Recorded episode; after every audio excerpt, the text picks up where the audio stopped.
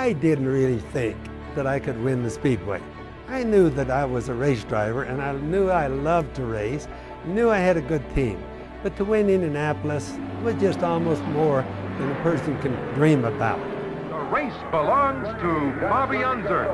Despite his gear problems, which cost him the lead earlier, Unser wins with a new speed record of almost 153 miles an hour. Al was the most vicious race driver for winning that I ever saw. When things were right with Al, he was the most untouchable human being I ever saw. And now here it is. Your brother, Al Unser, joins A.J. Foyt as one of only two men ever to win the Indianapolis 500 four times in his life. That is fabulous. That is absolutely fabulous. I just cannot believe it. The full end of that winner's circle is a feeling that is just beyond call. It, it's the greatest feeling there is because you have beaten the very best there is that day and you've won a race that, that will, you will be known for for many years.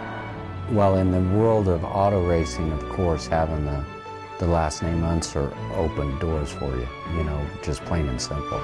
To follow Uncle Bobby and follow my dad in their own business, I was very fortunate.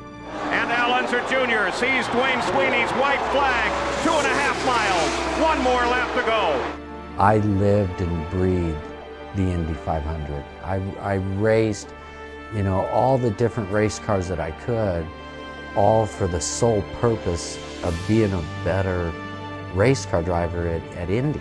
The emotion for your son to win is something that, you know, I never realized what it would be like having him win the race until he won it.